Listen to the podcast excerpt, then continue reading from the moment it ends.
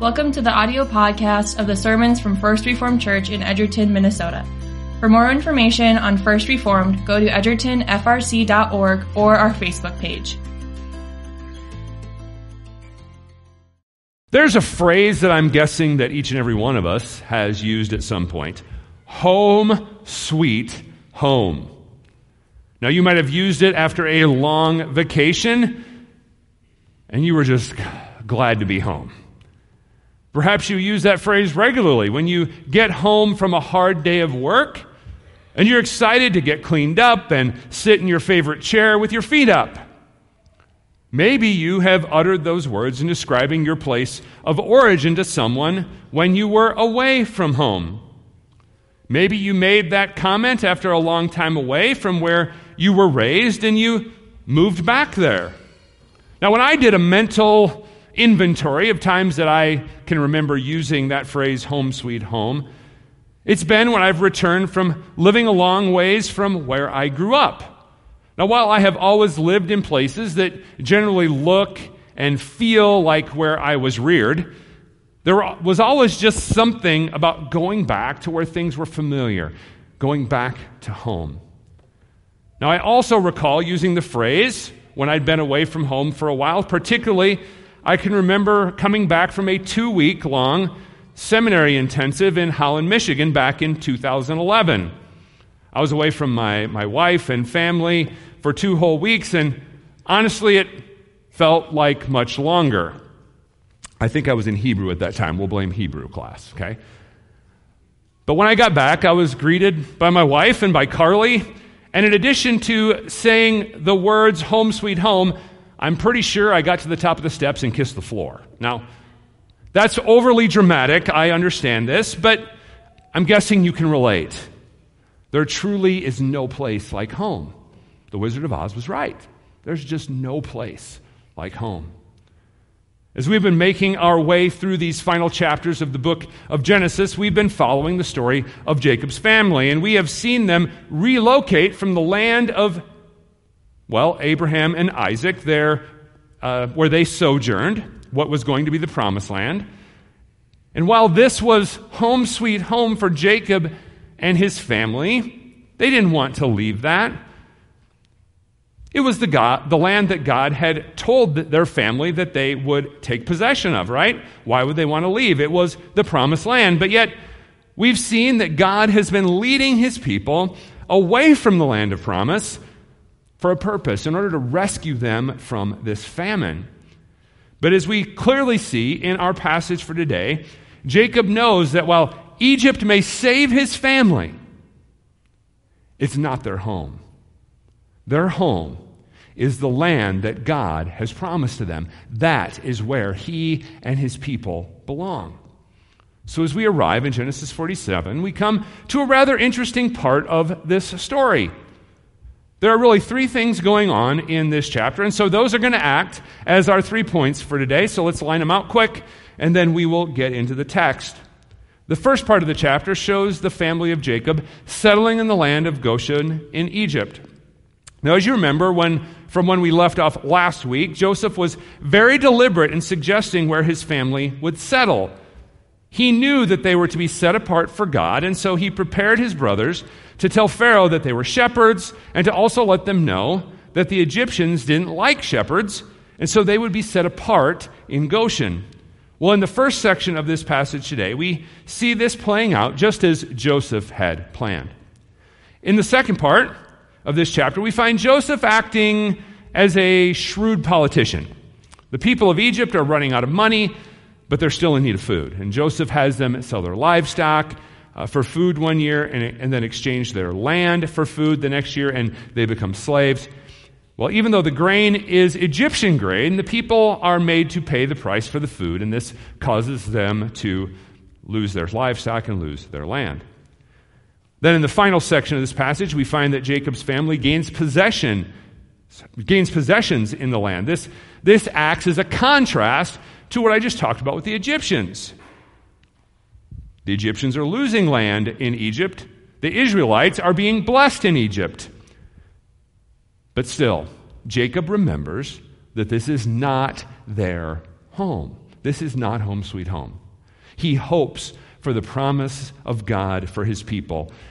And then he acts in such a way that he shows that he trusts that God is actually going to keep that promise.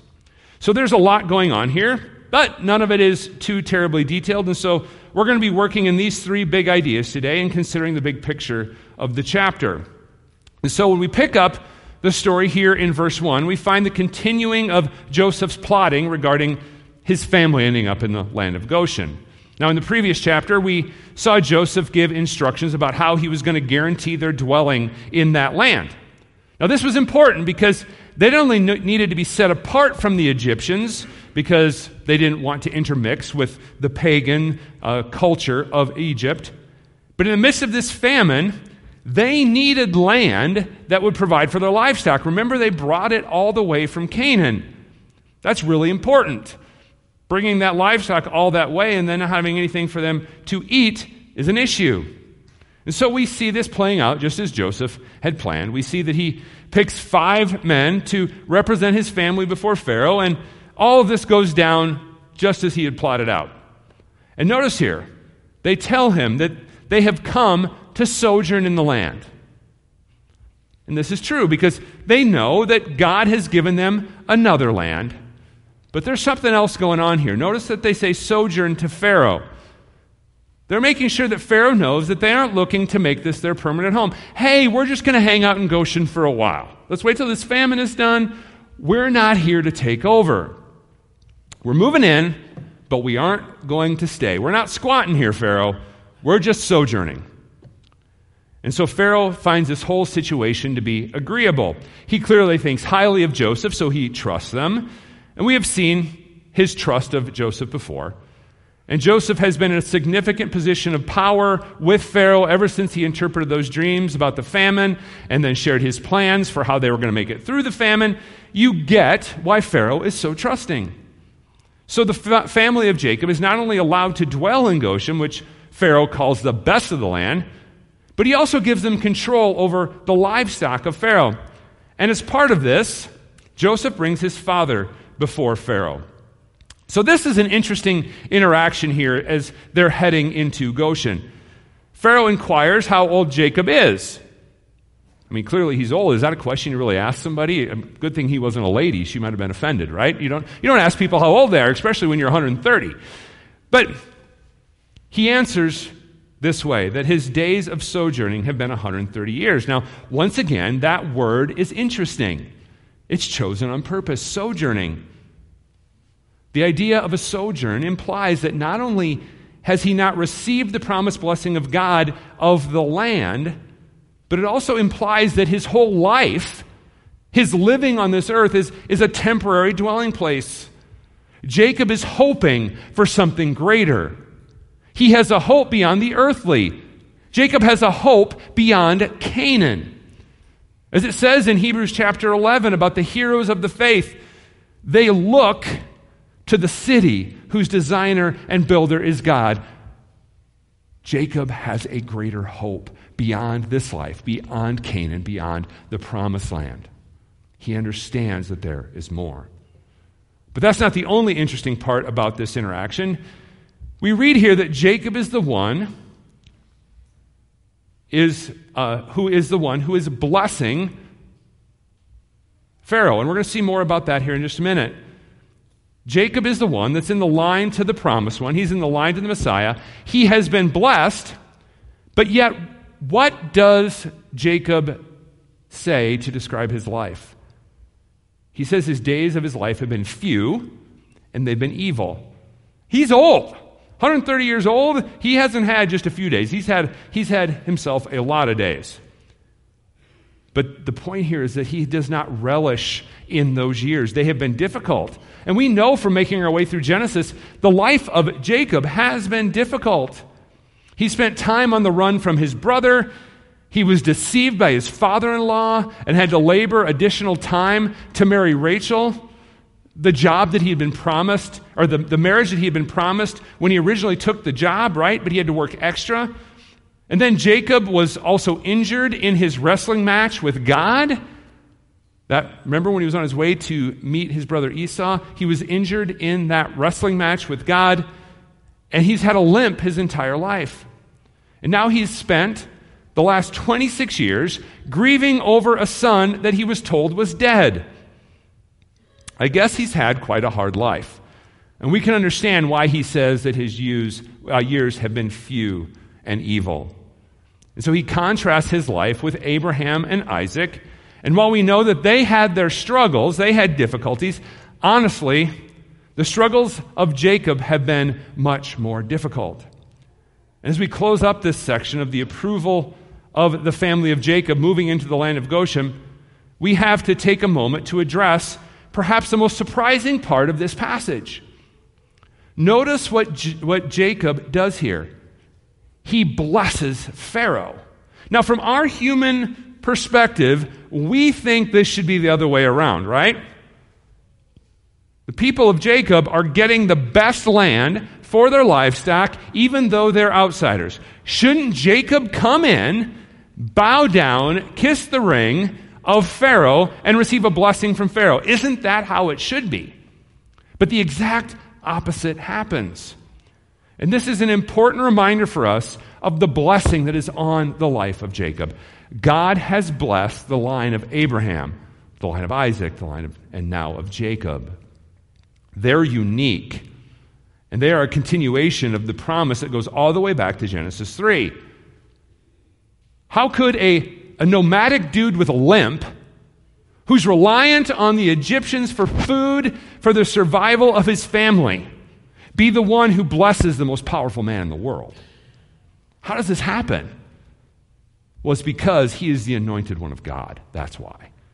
Jacob is the anointed of God. He is the one who is in the line to the Messiah. He is of the promised line. He is blessed to be the one who, through all the nations of the earth, will be blessed.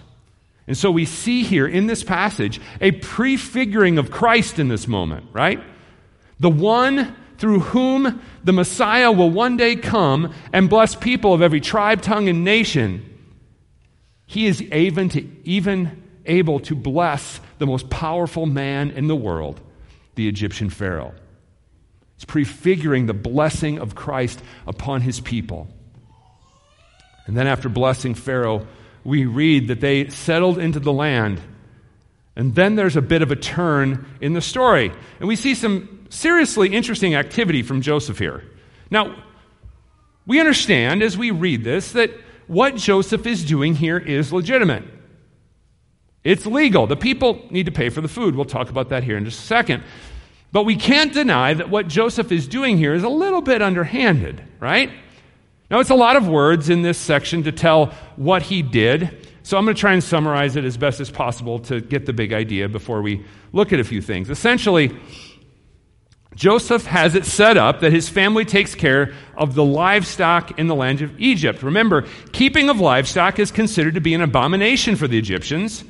And so their being shepherds not only means that they are isolated to a specific section of the land, but they also are going to be the people who look after the livestock of Pharaoh. Hey, keeping livestock is an abomination to us Egyptians. We have a whole bunch of people who don't care. Let's slide my livestock over there. You can take care of them. Well, during the famine, the people run out of money for food. Now, we don't know why this is the case, but we can surely speculate why they run out of money. The famine has probably caused a recession of some kind, right? And people don't have as much money to work with. But also, you would have to guess that food is probably going for a pretty premium price right now, right? So the people need to pay for the food. Now, it makes sense. It isn't free to produce food, it isn't free to harvest food.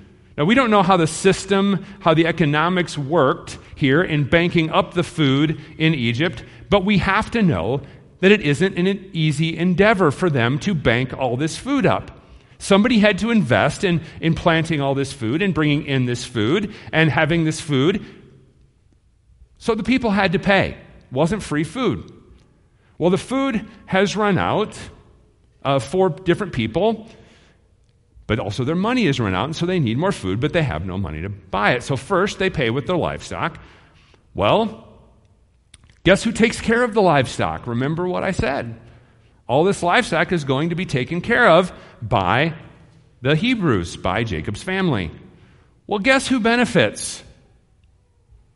The family of Jacob. There they are over in Goshen. Now, Pharaoh must be happy because it becomes his possession. These are Pharaoh's livestock, but it's also mixed in with the livestock of the family of Jacob. And certainly they're compensated for their labor. This is extra work. I'm sure, sure they're getting something out of this.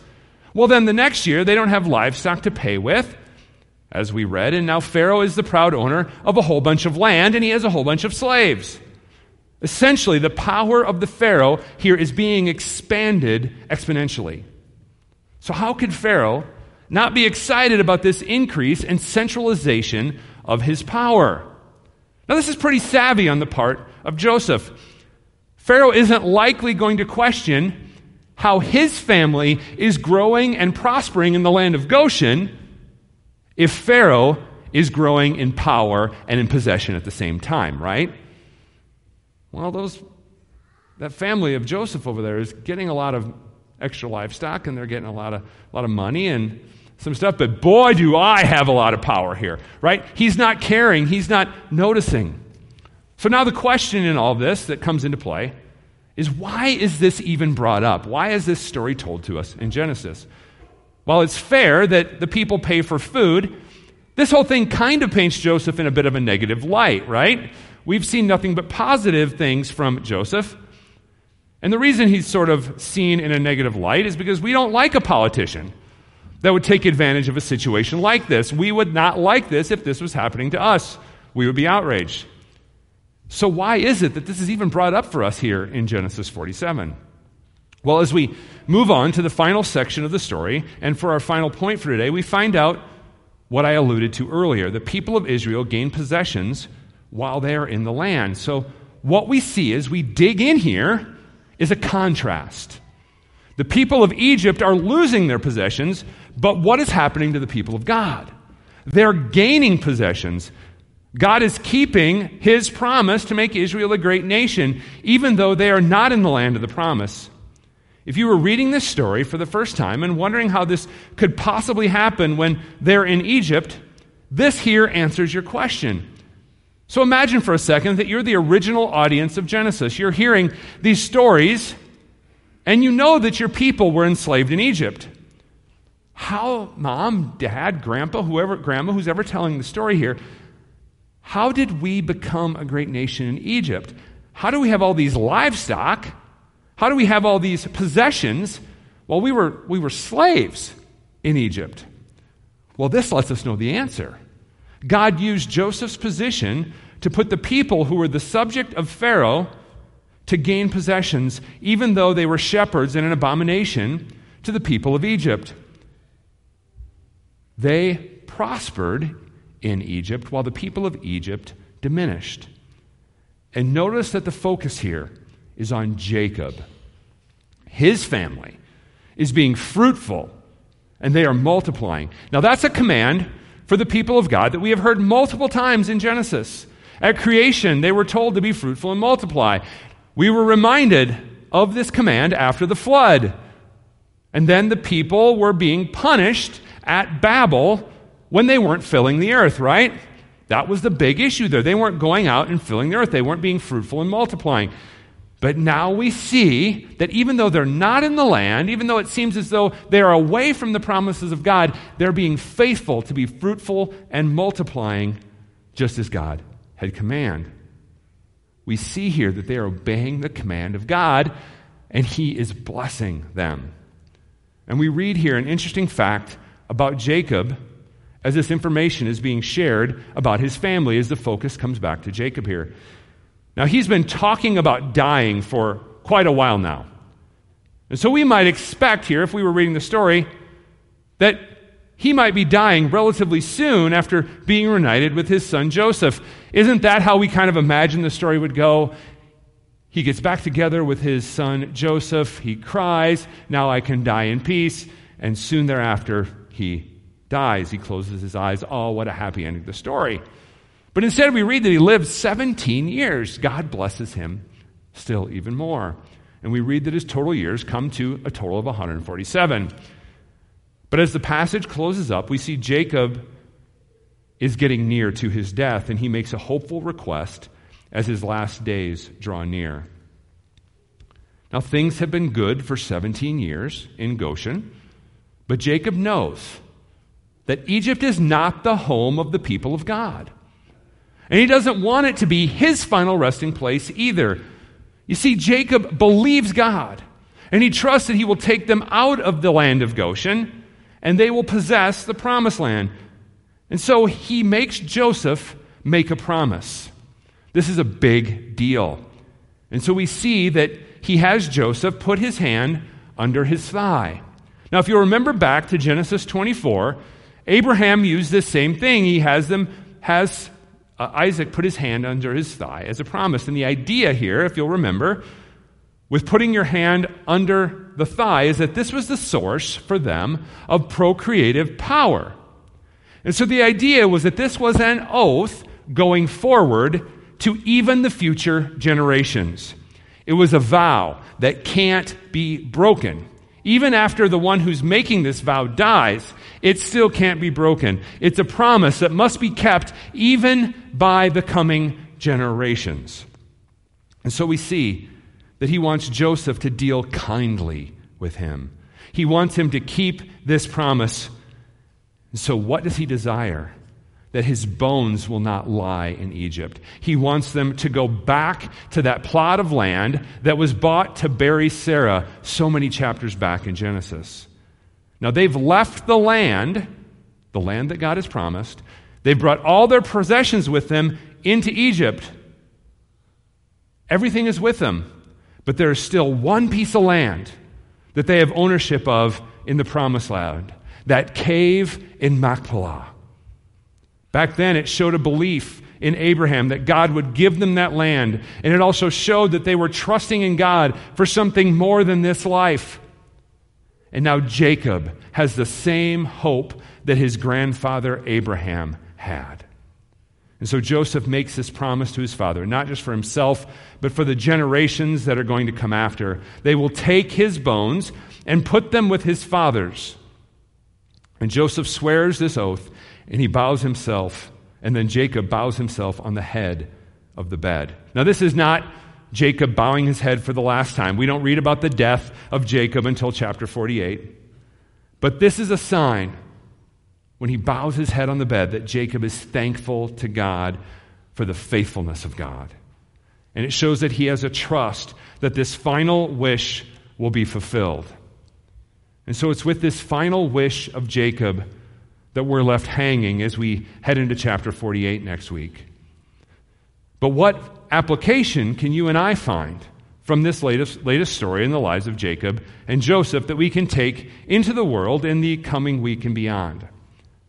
And so, as we think about this, this passage, this chapter of Genesis, I want us to dwell on the phrase that Jacob just used as he made the request of Joseph. Jacob asked him to deal kindly with him. He made the request that his bones would end up in the promised land one day, and he wanted Joseph to grant this request for him. And then Joseph made this oath to his father, and then Jacob trusted that the promise would, in fact, be kept. As you and I consider the promises of God that have been made to us, we know, we know that God has, in fact, dealt kindly with you and I in Jesus Christ. We were in rebellion against God in our sin and unbelief, and yet He dealt kindly with us by sending Jesus to suffer and die in our very own flesh and rise again from the dead to secure eternal life for us because we're His people. And we have proof that God has dealt kindly with us in the fact that we have faith in Christ because you and I would not believe without the gift of the Holy Spirit that now is indwelling us.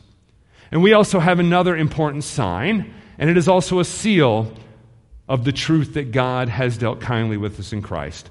And it's laid out in front of us this morning. Just as Joseph placed his hand under Jacob's thigh, and it was a sign of an unbreakable promise there in Genesis 47. You and I have a covenant sign here in the Lord's Supper. We're reminded of God's covenant faithfulness to his people. This is the covenant meal of the new covenant in Christ's blood. And through the word that is proclaimed and the work of the Holy Spirit in us, God is at work in you and I to confirm that we are his people, a forgiven people that he will bring up from their graves.